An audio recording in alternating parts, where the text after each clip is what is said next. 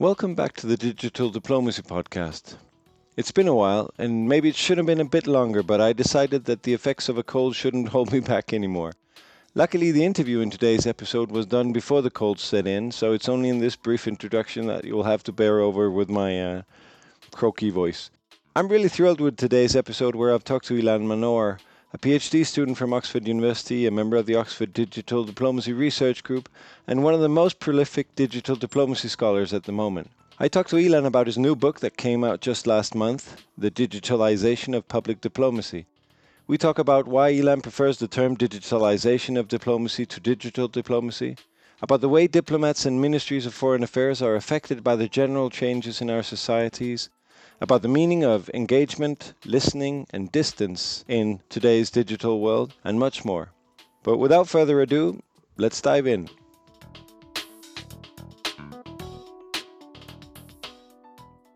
Welcome to Ilan Manor. Uh, thank you for taking the time to talk to me. Well, thank you for inviting me.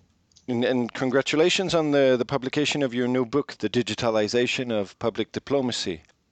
I'd like to start by asking you to, to tell us a little bit about yourself, how you got into studying digital diplomacy, and, and why you decided to write this new book. Well, I'm currently um, researching the field of digital diplomacy at the University of Oxford, and I'm a member of the Oxford Digital Diplomacy Research Group, um, where we dedicate most of our time to understanding what this term digital diplomacy really means.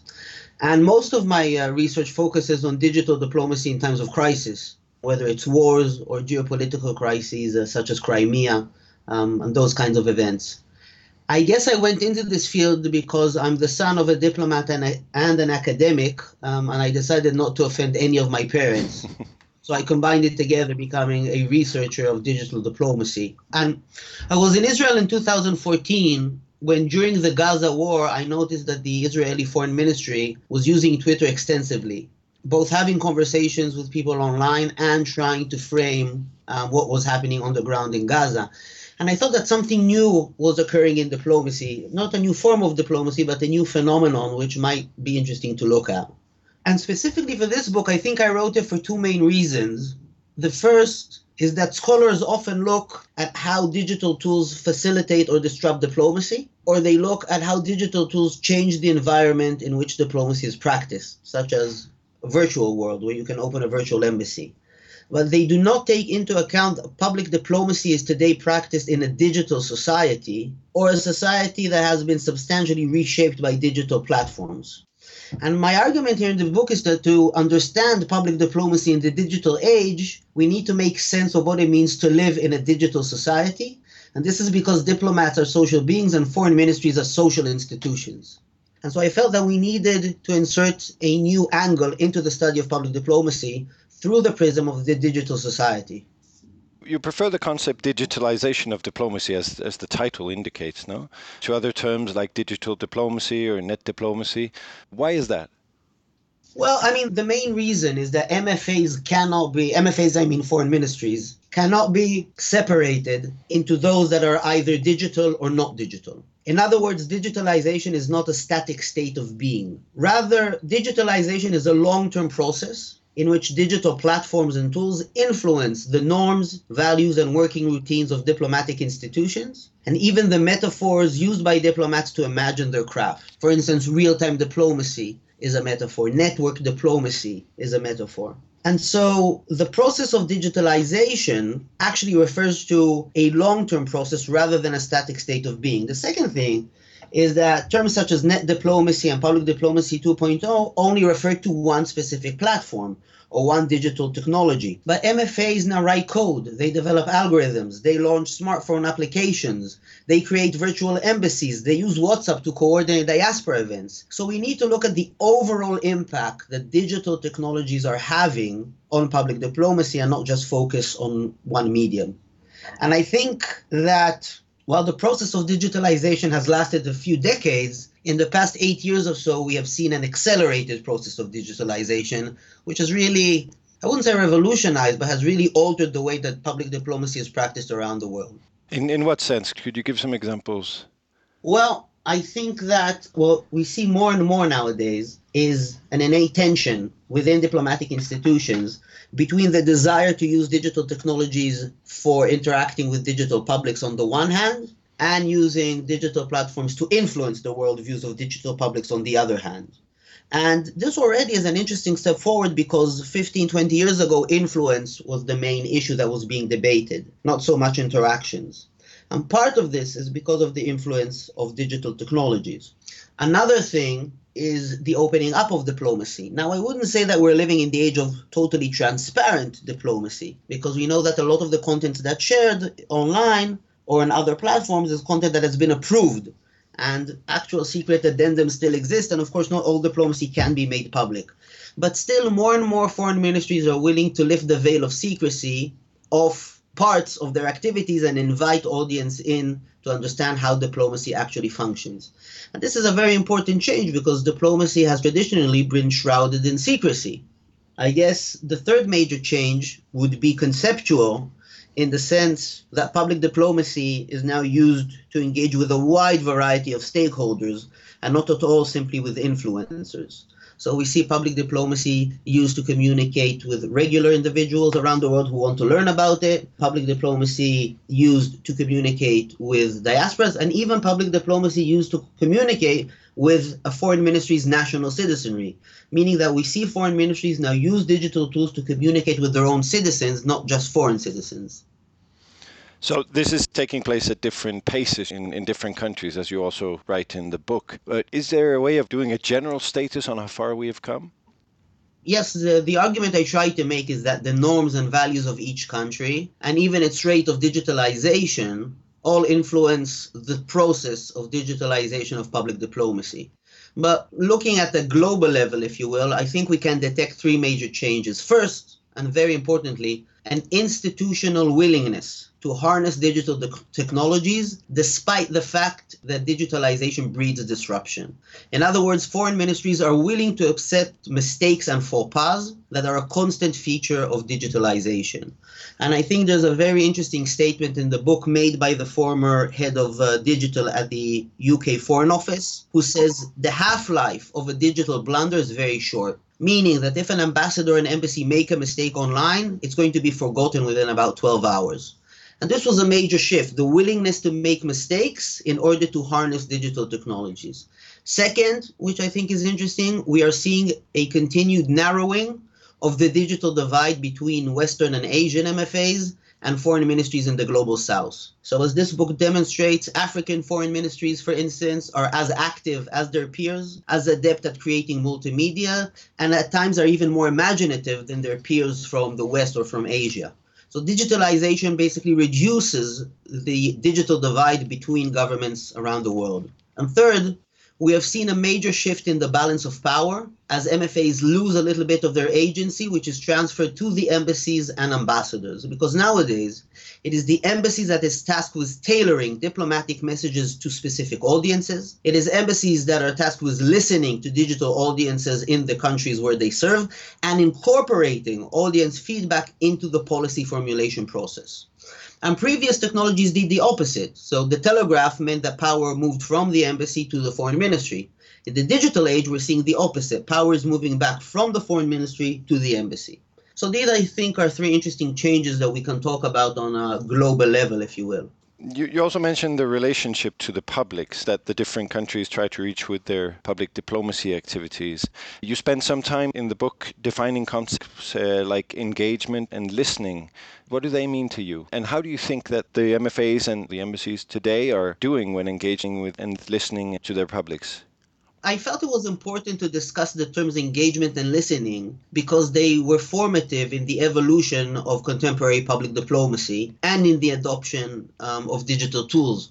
It was in the realm of public diplomacy that digital platforms debuted in diplomacy, and it was in the realm of the new public diplomacy that their initial potential was framed. So when people saw the potential of digital platforms, they thought about them as the mediums of new public diplomacy, as a medium that could enable diplomats to communicate directly with people around the world.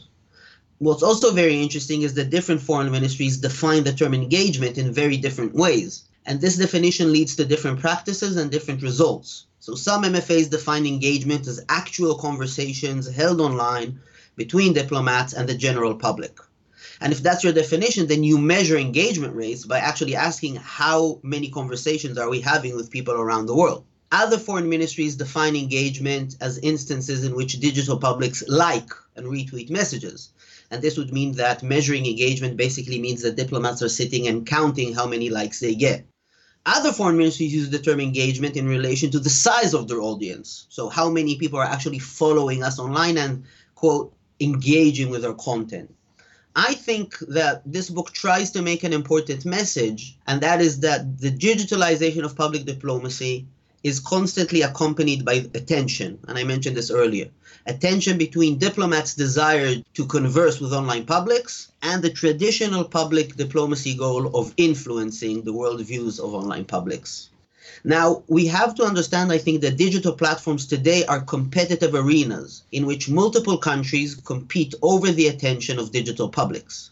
And in times of relative calm, digital publics can be conversed with. But in times of crisis, diplomats feel that they need to influence online publics. For instance, during the Crimea crisis, the State Department and the Russian MFA competed over access to Ukrainian digital publics with the goal of influencing how they understood events unfolding in eastern Ukraine. And this tension between conversing and influencing is central, I believe, to academics and diplomats' understanding of digitalization's impact on public diplomacy. Another concept you, you mention in the book is the concept of strategic narratives to connect with audience. How do you see the role and importance of narratives when diplomatic services in general try to engage with different publics? Well, I mean, the digital age is the age of narratives. Um, every Instagram moment, every social media feed, every live tweeted event is an instance in which narratives are used to shape people's understanding of events. Um, the word narrative also seems to be um, embedded within the digital society. Uh, within the digital society, individuals use social media sites as branding platforms um, on which they create an attractive self narrative to garner attention from other users. And it's no mistake, I think, that we're seeing this word narrative appear everywhere, from TV shows to newspapers to talk radio. Everyone is t- using this term narrative. And the truth is that a narrative is a very powerful tool because it can shape people's expectations and their behavior. For instance, some narratives can re- reduce anxiety about where the world is headed because they can make sense of the world. The Cold War was a strategic narrative which helped people make sense of events. It told people that the world was comprised of two ideological blocs that were competing with one another over global hegemony. And through this prism, people could make sense of the Cuban Missile Crisis. Now, narratives can bring people together, but they can also pull them apart. They can make the present understandable or intangible. And what we're seeing today are battles of narratives in public diplomacy. Foreign ministries, embassies, and diplomats use digital platforms to disseminate narratives and shape how people make sense of the world around them. And many times, two countries' narratives can be at odds. And for instance, if we ask ourselves, did Turkey witness an attempted coup or a violent crackdown on democracy in 2016? Well, it depends on who you ask. If you follow Turkish social media accounts, there was an attempted coup. If you follow British social media accounts, there was a violent crackdown. What is concerning is that narratives are now used to contest reality more and more. And this is a phenomenon that is also relevant to the digital society. The digital society is one in which reality is contested all the time. And indeed, according to some digital platforms, there is a place called the Republic of Crimea. Uh, it has borders, it has a parliament, its citizens have a passport. According to other digital platforms, there is no such place.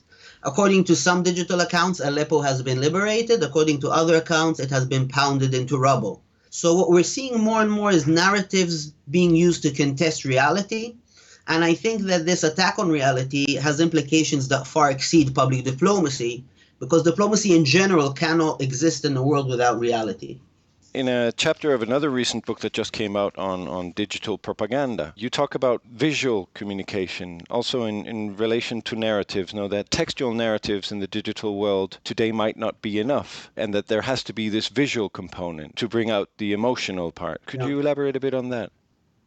We have to understand that people are bombarded with a daily barrage of too much information.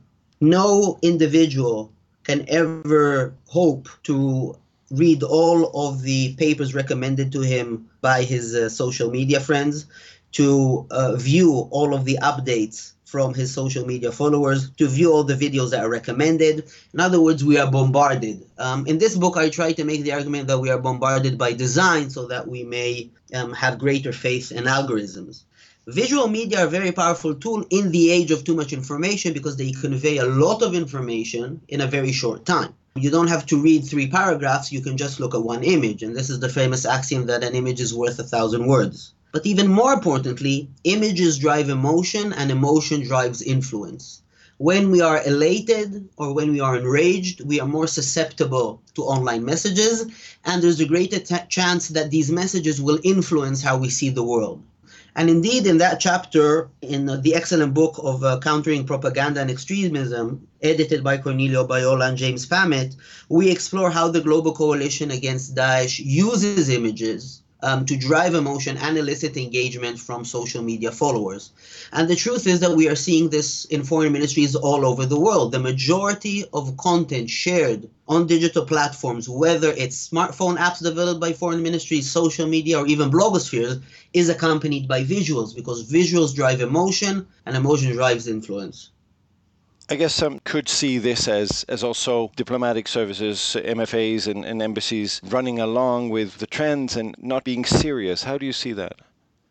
Well, I, I mean, I don't think that critique is fair in any way. One aspect that you might be referring to is what we're seeing more and more, which is basically memetic warfare, where the Ayatollah of Iran threatens to destroy Israel, and the Israeli embassy in Washington, D.C. replies with the meme, Why are you so obsessed with me? Or where the Canadian mission to NATO publishes a map for Russian soldiers which indicates Russia and not Russia to help them not get um, accidentally over the border. And in those instances, when visuals are used um, to discredit an opponent, one could make the claim that diplomacy is not taking events seriously enough. But I think that actually these kinds of images and memes make diplomacy a bit more relatable to the general public and I think they make diplomacy a bit more accessible. And they even um, alter the depiction of how diplomats are seen. I mean, diplomacy is the second oldest profession in the world. Many people view foreign ministries as antiquated um, and rigid organizations that do not adopt to the digital age. And I think that the use of images and the use of memes actually demonstrates how far foreign ministries have come and that different avenues can be used to influence how people see the world. And sometimes instead of a strong worded tweet or an official démarche, a meme can be just as powerful, saying, Why are you so obsessed with me? in your Twitter bio, you call yourself an eternal pessimist, but when reading this book, I see your vision as, as quite optimistic. And as you just said, there is this view of diplomatic inst- institution as, as antiquated, risk averse organizations. In your book, you analyze a lot of different digital technologies. You say that the diversity of digital technologies that diplomats employ today exhibits the innovative, agile, and inventive nature of, of MFAs. Why do you think that diplomacy has that reputation of being so digitally backward? Well, um, like I said, diplomacy is the second oldest institution in the world. Diplomats are often seen as well educated um, civil servants who hide behind well formulated press releases and double entendres. It's seen as a profession that's done behind closed doors, in which people still use, you know, paper to talk and release draft after draft after draft of agreements. It's seen as something that's relatively slow paced. And I think that this image of diplomacy as something that belongs to the world of yesterday, whilst um, virtual reality belongs to the world of tomorrow, might create this image of static foreign ministries or foreign ministries that are behind the curve. I also think that in the initial stage of digitalization, foreign ministries were behind the curve and it took them time to overcome certain barriers. One barrier that was removed was a willingness to accept mistakes, as I said before. A second barrier that was removed was when the older generation slowly filtered out of foreign ministries and digital natives started to rise in the ranks. So by digital natives, I mean people born circa 1980 and onwards, people who were born into the digital society and who have mastered digital technologies and do not fear them. So once these entered foreign ministries, they drove digital innovation with them. And I think that also the personal use of digital technologies in diplomats' life further influenced the digitalization. For instance, and this is a personal example, the minute my father started to use WhatsApp in our family group, he also started to use it to coordinate votes at the UN in Geneva. So there were initial barriers to digitalizations, but once foreign ministries were willing to accept mistakes, once digital natives entered the foreign ministries, once diplomats of all ages adopted digital tools in their personal life, foreign ministries were able to catch up. And I think that foreign ministries are now understanding that they can no longer be reactive. They cannot wait for technology to come out, for that technology to become influential, and then they adopt it. They're trying to be proactive. And for instance, some foreign ministries, such as yourself, has digital ambassadors tasked with mapping the digital landscape of tomorrow and making sure that the foreign ministries will be able to adapt to the technology of tomorrow. And whether this means virtual reality, augmented reality, artificial intelligence, and whatnot. To be a little polemic, the general picture that comes off the pages of your book is also one of a few mainly bigger MFAs innovating and the large majority limping after, you could say, sticking to what they've fought hard to learn, for example, Facebook and Twitter. But the digital society does not stand still. And one thing is adapting to new technologies once in a while, another is the continuous need for adaptation to new technologies in, in more or less rapid succession that we see today. You give a couple of examples in, in your book. Now, you mentioned, for example, the very short lived experience with Instagram that the Japanese MFA had. You can also here mention the fact that very few MFAs have tried to get to grips with a medium like Snapchat. How do you see the MFAs and the diplomats' ability and readiness to face and adapt to continuous change in the future? Well, I think they're on the right way.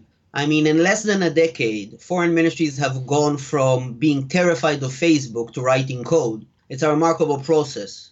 I also think that digitalization is sometimes led by the smaller foreign ministries, not necessarily the big ones. The Kenyan foreign ministry was using Twitter to evacuate citizens during consular crises long before the Foreign Office or the State Department. Kosovo was using network diplomacy long before the Israeli Foreign Ministry. So sometimes the smaller actors actually help drive the curve. I think that foreign ministries realize that they are going to have to keep up with technological advancements, and that's going to be part of the reality of diplomacy in the 21st century. And I don't think that we're going to see digital departments as we have now in some foreign ministries, but we're going to see digitalization spread to all departments, being tasked with finding ways to leverage different digital technologies. As I said, the major shift is going to have to be moving from a reactive state to a proactive state. But we're already seeing this with uh, dip- diplomatic conferences that want to look at the horizon of 2022, diplomatic workshops that are starting to look at how big data can be used in diplomacy, papers coming out about how big data can be used in diplomacy, sentiment analysis, etc. So I think that foreign ministries realize that the 21st century is going to be a century of continued digital adaptation, and I think they'll be up to the challenge. When we talk about the role of the diplomat today, one thing that you mention in the book is that the release in 2010 of a quarter of a million diplomatic cables by WikiLeaks played a very important role in defining the new model for the diplomat today. How do you see that? And, and how do you see generally the process of digitalization changing the role of the diplomat? Well, at the time, WikiLeaks, the release of those quarter of a million diplomatic cables, was seen as a fiasco. Some American politicians called it a, a national security threat Others said that it was the worst attack on uh, on America in history. Um, and there was a big fear that the public would suddenly see how American diplomats referred to allies and foes in a very blunt manner. But when we actually look back, WikiLeaks showed that first, digital information leaks by nature. It's very hard to contain digital information because information wants to be set free. And I think this was an important realization for diplomats in foreign ministries that the digital age is the age of sharing information, even if not all information. Second, it shows that leaks and faux pas are not the end of diplomacy, but they can actually be overcome relatively quickly. No major bilateral catastrophes because of WikiLeaks.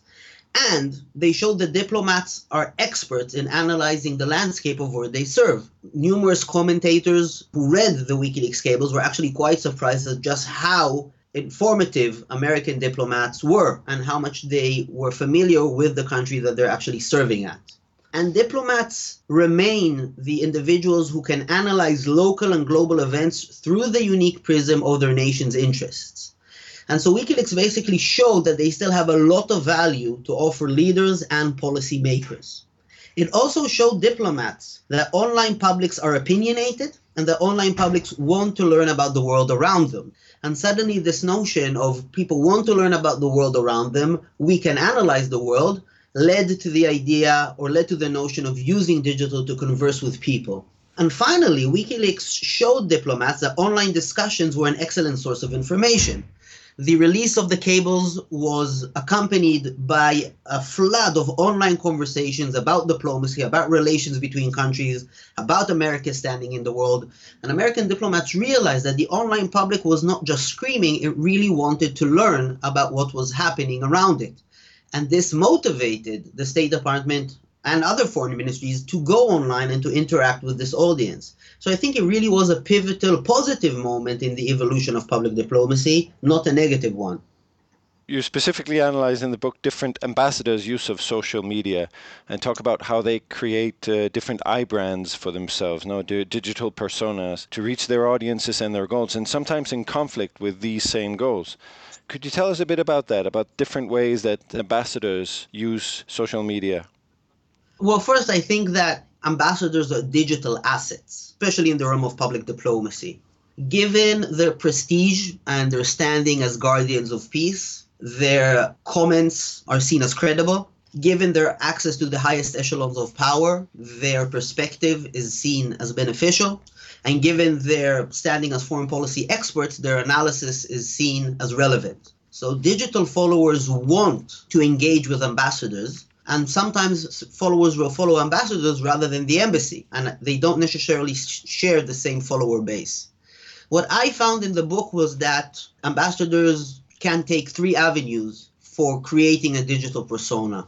One avenue is helping digital publics sift through the digital wasteland. So we talked earlier that the digital society is the too much information society. Ambassadors can help their followers make sense of the world and sift through this world of too much information. So, for instance, ambassadors can recommend information sources.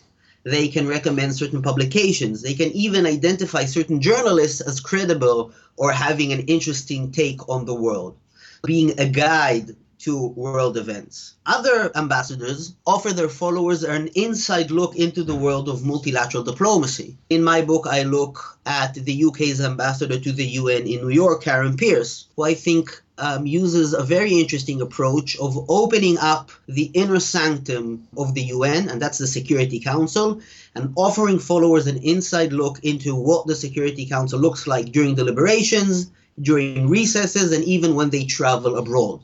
And third, another uh, technique that I find in the book is ambassadors using a harsh tone and even ambassadors using brazen and offensive language in an attempt to attract followers and attention. And this would be hard to explain simply through the prism of public diplomacy because when you use harsh and brazen language, you're not necessarily conversing with followers or shaping how they view the world.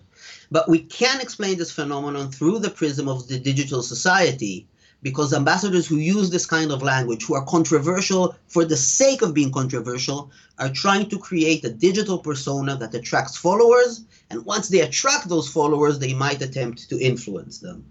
So these are three ways, for example, of how ambassadors can use digital platforms in public diplomacy activities. You also take a look at how ambassadors from the Netherlands and from Denmark help extend the reach of the embassies online. It's not a very flattering result for either of the two countries, I'm afraid to say, but uh, why, why do you think that is? I think that what I found in the book is that A, ambassadors do extend the reach of their embassy. B, even Danish and Dutch ambassadors extend the reach of the embassy. The problem is that very few Dutch and Danish ambassadors tweet in addition to their embassy. So, both positive and negative results. It shows that ambassadors can extend the reach of the embassy, but this demands that ambassadors be online in addition to their embassies. And like I said, I think that ambassadors are public diplomacy assets. They attract followers and they might attract very different followers from what the embassy is able to get.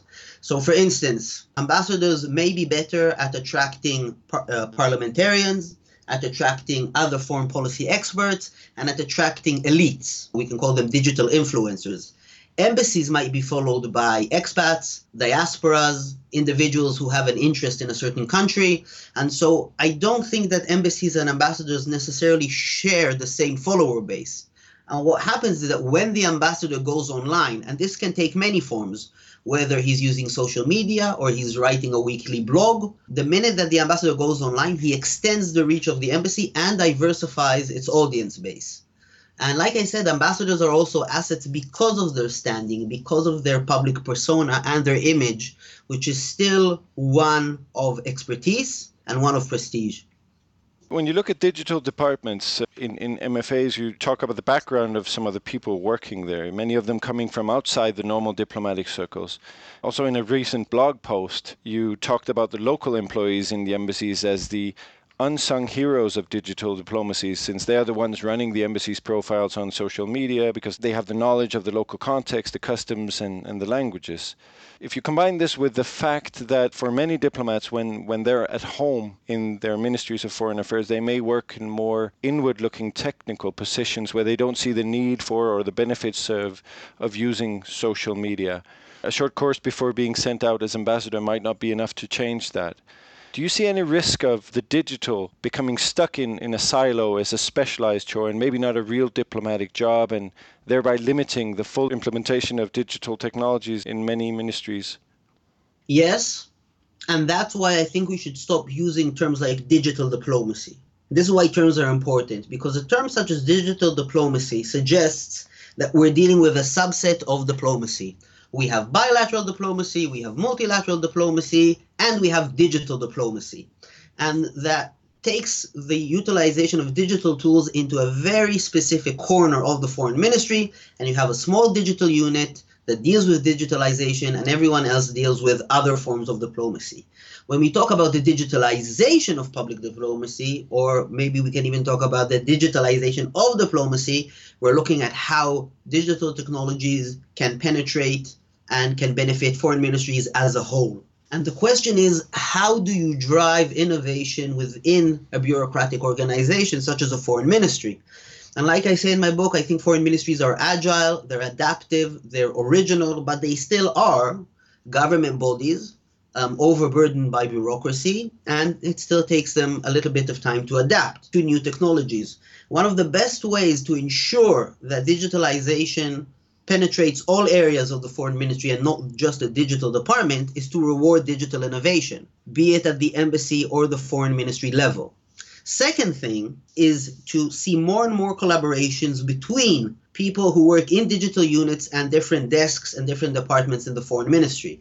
This is also one of the recommendations in the book. If you want to implement digital in various aspects of public diplomacy, you need to create these forms of collaboration. So, having people work on digital platforms, whether it's a smartphone app or a social media account or a blog, and taking these individuals who manage the digital accounts and having them collaborate with all of the different desks in the foreign ministries on different projects so they can collaborate with the diaspora department by creating WhatsApp groups to interact with the diaspora members. They can collaborate with the culture division to create a new social media campaign that will attract people from all over the world. They can collaborate with the consular department in order to make sure that people traveling abroad have easy access to smartphone applications. In other words, it's through collaborations between the digital experts and all desks in the foreign ministry that can ensure that digitalization is fully leveraged by the organization and is not just a subset of diplomacy. One very interesting discussion in the book is about how different countries try to use digital technologies to overcome the limitations of traditional diplomacy when they deal with different problems in, in real life. You, for example, give various examples of what you call diplomacy at a distance, Examples like the short lived Swedish embassy in Second Life in 2007, an American virtual embassy to Iran, and more recently and more successfully, a Palestinian embassy to Israel on Facebook. The explanation you give here for what works and what not was to me quite unexpected. You say that the distance may actually still limit diplomats' relational abilities even though the communication is, is online you say that diplomats still may only be able to interact meaningfully with audiences that are in their sight, and therefore the Palestinian diplomats can interact with their Israeli neighbors, while the American diplomats fail to interact with the more distant Iranians. Well, my question is is this only a kind of out of sight, out of mind problem? Or are you more talking about a, a more serious mental distance, uh, for example, a lack of empathy due to a lack of understanding of the culture and the immediate context of the audiences that they're trying to reach? Yeah, well, um, I mean, the digital society is a society that exists at a distance. A drone flying in the skies of Pakistan is operated from a caravan in Las Vegas. A nurse in Germany can complete her training from home. More and more things are done at a distance, even consulting with a doctor without going to the doctor's office via the internet. And digitalization has brought about public diplomacy at a distance whether it's an American diplomat trying to converse with Iranians, an Israeli diplomat trying to converse with people in the Gulf, or even a Dutch ambassador trying to communicate with Koreans. This relationship or this uh, phenomenon of diplomacy at a distance negates the traditional relationship between diplomacy and distance. Traditionally, diplomacy relied on proximity. Ambassadors lived in or near courts, so that they could assess the monarch, interact with noble families, gather intelligence, gather intelligence and create alliances. Digitalization has altered this relationship. Um, as is the case in the digital society, we're seeing the emergence of diplomacy at a distance. But space still remains omnipotent, and this is true for the digital society and for diplomacy. It still takes us nine hours to travel from London to Tel Aviv, even though our money travels the same distance in a matter of seconds. And what I argue in the book is that diplomats can most easily communicate with and interact with audiences that they can visualize or audiences that are near them, either physically or mentally, which is what you refer to. So most Israeli diplomats have never been to the Gulf, nor have, have they ever seen Gulf countries. So when Israel has a virtual embassy to the Gulf, Israeli diplomats have, I believe, a problem or have a limitation of how well they can interact with Gulf citizens because they don't really know who it is, this public that they're interacting with. It's amorphic. It doesn't have any visual manifestation. The same cannot be said of Palestinian diplomats who interact with their Israeli neighbors on an everyday basis. And so when they sit down and they try to practice diplomacy at a distance, through a Facebook embassy, they can more easily relate with Israelis. They can more easily envision this public in their mind, and so they can practice diplomacy at a distance. So I'm not just talking about physical distance, what I'm talking here is about mental distance. Can a diplomat envision this digital public that he's trying to interact with? If yes, then I think the digital interactions and diplomacy at a distance is possible. If the answer is no, then diplomacy at a distance is not really possible, and we see just one way communications instead of actual conversations taking place. As we talked about a bit earlier, you're quite optimistic all the way through the book, but you do have a chapter on the influence of, of echo chambers, filter bubbles, and, and disinformation. And your conclusion there can seem contradictory, as you yourself say in the book. You conclude that the fear of echo chambers and filter bubbles may be somewhat overrated on the basis of the studies that you review. But at the same time, you say that some MFAs today use digital platforms to create multiple realities and engage in narrative competitions, as you said. They fuel feelings of anxiety, and that anxiety leads the way toward societal friction, political extremity, and uh, loss of faith in governments. And uh, at the end of the book, you even say that we should not ask whether public diplomacy can survive the internet, but whether the internet can survive public diplomacy. How should we interpret that? Well, the jury is still out about this whole concept of echo chambers, filter bubbles, and how influential they are.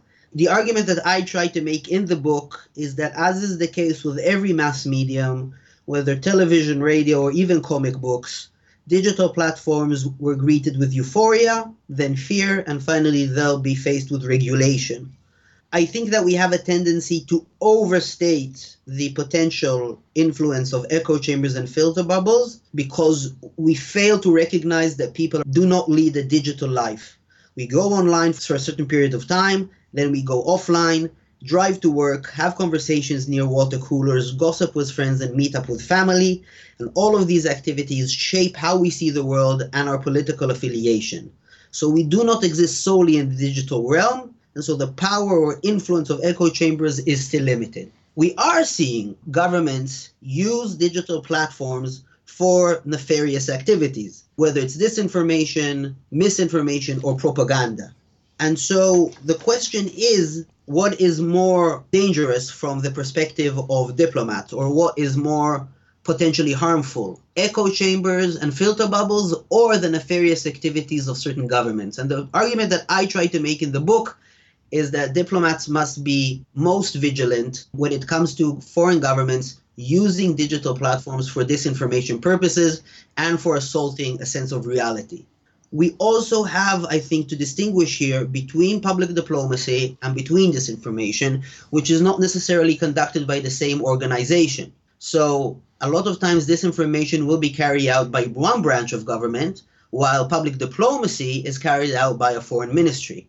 So, it's important not to mix these terms and to mix these activities. For instance, the Russian foreign ministry does have specific narrative that it promotes online but I would not say that the Russian foreign ministry necessarily has disinformation campaigns, as do other organs of the Russian government. And so I think that, in essence, my argument is we should be less preoccupied with filter bubbles and echo chambers and more occupied with how we can compete with disinformation and how we can create a safe digital environment.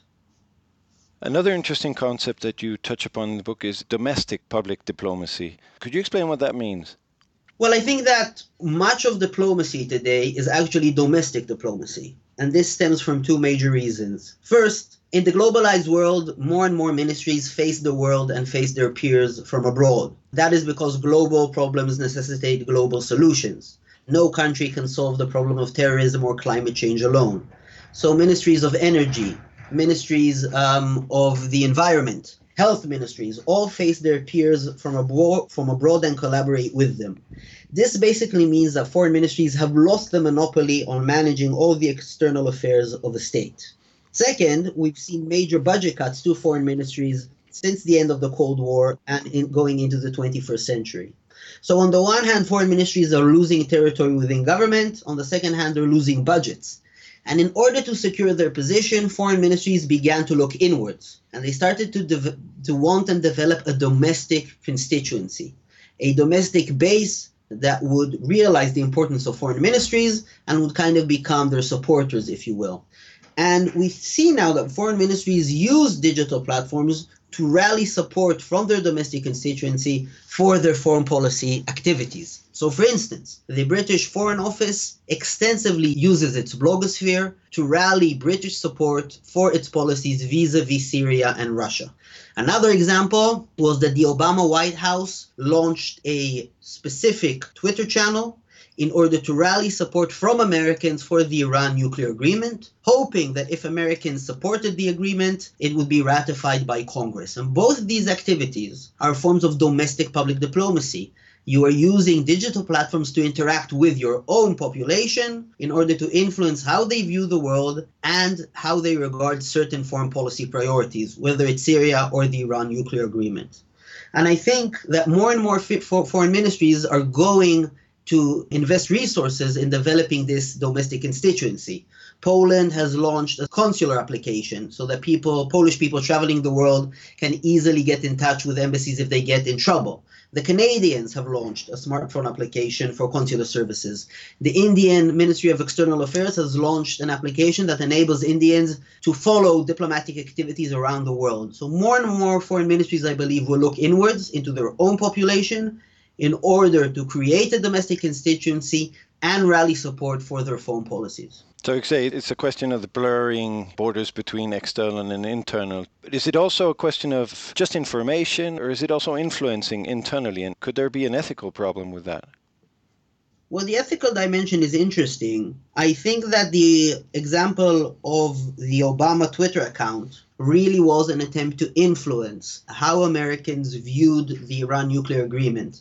Was it a betrayal of American allies in the Middle East, or was it the best alternative to another costly war in the Middle East? And there was a definite attempt there to influence how citizens viewed the accord. I don't think that diplomats trying to influence how citizens view their activities is necessarily a new thing.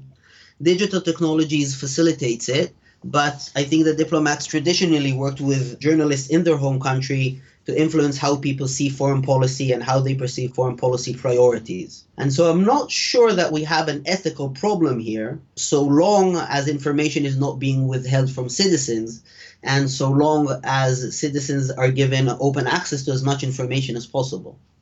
To end on a positive note here, at the end of your book, you lay out several interesting paths for further study and encourage other scholars to pursue them. Which lines of study do you see as the most interesting ones, and which one are you yourself going to work on now? Well, I think for me, the next challenge is to better research how innovation makes its way from diplomats' personal life to their professional one. Because this book and some of the interviews that I conducted for the book demonstrated time and again that when diplomats adopt certain technologies in their personal life, it influences their willingness to adopt these technologies in their professional lives, and it facilitates the diffusion of digital technologies into foreign ministries. And I think this is also another representation of how the digital society influences the digitalization of public diplomacy. From their personal use of digital technologies, diplomats perceive technologies in a certain way, and then this influences how they use them. So, for instance, if diplomats sit down for dinner with their family and each family member is engrossed in his own digital device, they may view digital tools as something very negative and something that uh, basically disrupts social interactions, and then they may oppose introducing these technologies into a foreign ministry. But if they use um, tablets to access a breadth of information online, they may be in favor of using digital tools to educate people all over the world about certain events. So I think it's a very interesting axis how diplomats' personal view and interaction with digital technology facilitates the digitalization of public diplomacy. I also think that one of the main conclusions of this book is that we cannot say that all MFAs are digital or not digital, but we have to realize that each foreign ministry is undergoing its own unique process of digitalization which is influenced by local norms and values, by institutional mentalities, by a government's um, general directive of going online or not going online, and even the age of diplomats in the foreign ministry. And I think it will be increasingly interesting to look at how these different factors lead to different trajectories of digitalization and how each foreign ministry is really on its own path of digitalization and its own, and is in its own stage of digitalization. At the end, I usually ask two questions. The first one is what can diplomacy learn from other sectors in society when it comes to tackling the digital transformation? And what can other sectors learn from diplomacy? What's your view on that?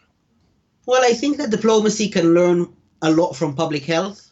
I think that the area of public health is usually at the forefront of digitalization. Practitioners and scholars of public health realize the importance of tailored communication very early on and how digital can help tailor messages to specific audiences. Um, they realize the potential of big data very early on, and public health institutions, a lot of them have a proactive approach to digitalization, which I think is very important for the realm of digitalization of public diplomacy. I think that other sectors can learn from diplomacy that change is a process that comes from bottom up and from top down. So, for instance, bottom up change is what happens when digital natives enter foreign ministries and begin to use digital technologies in their professional life as they do in their personal life. But there's also top down change, which comes from external shocks, such as foreign ministries using social media to contest what's happening in Crimea. And I think that other sectors might, it might be beneficial for them to view change as a top down and bottom up process and then try to see how they can best react to external and internal shocks. Thank you very much for a very interesting conversation. I buy your concept of digitalization of diplomacy, but I think I'll have to stick to the name the Digital Diplomacy Podcast now because it has a better hashtag. I have to comply with, with the demands of algorithmic communication now. But thank you very much for your time and uh, for talking with me. Well, thanks for having me, and uh, I look forward to discussing more issues um, at a different time.